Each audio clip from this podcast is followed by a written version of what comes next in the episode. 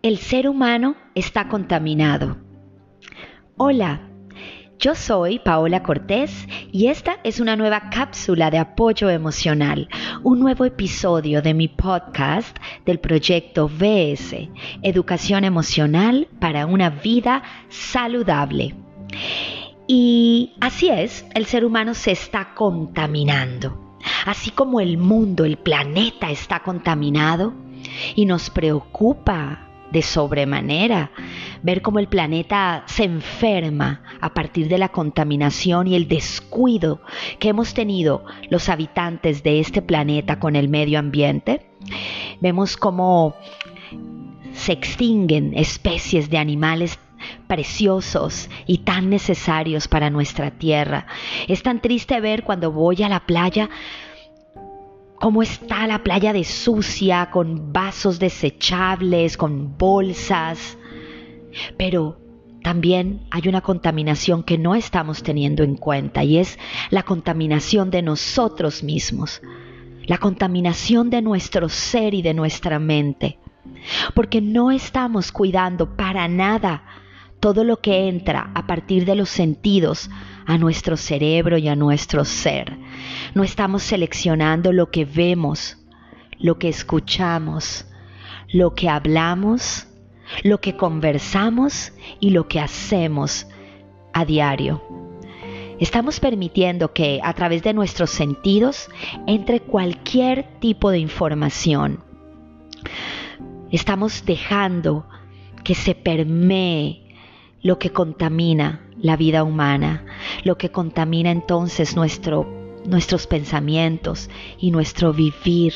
Es por esto que entonces el ser humano se siente enfermo también, estresado, ansioso, inestable emocionalmente, lleno de miedos, de fobias, de desánimo y de tristeza.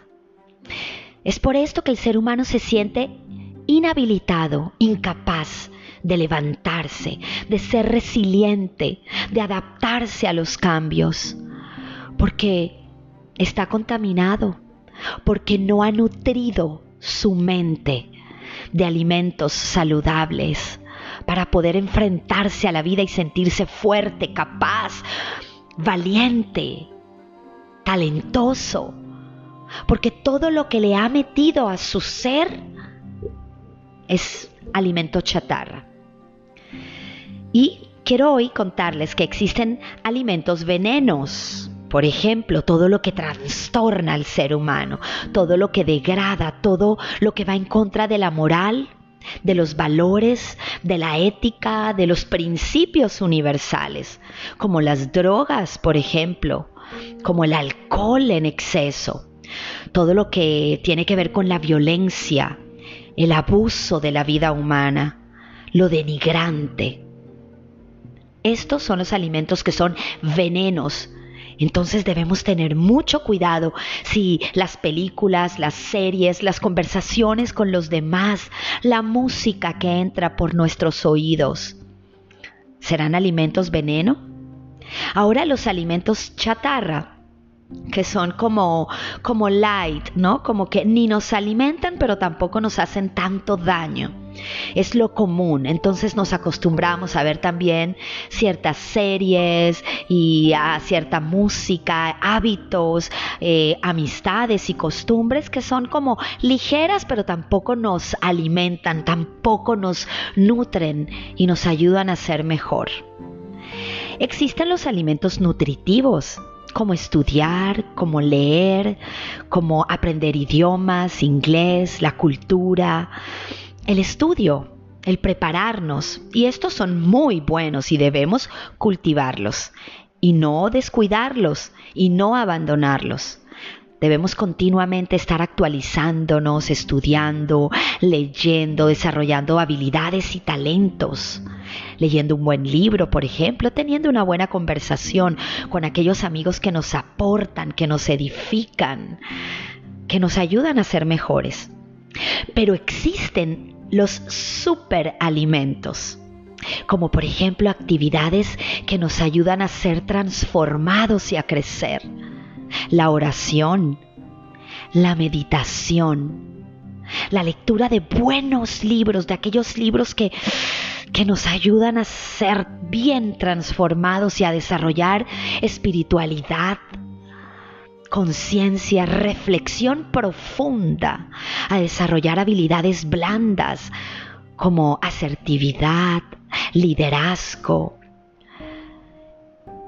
También dentro de los superalimentos están las, terapias, los talleres, técnicas que aprendemos para, para evolucionar y para ser mejores.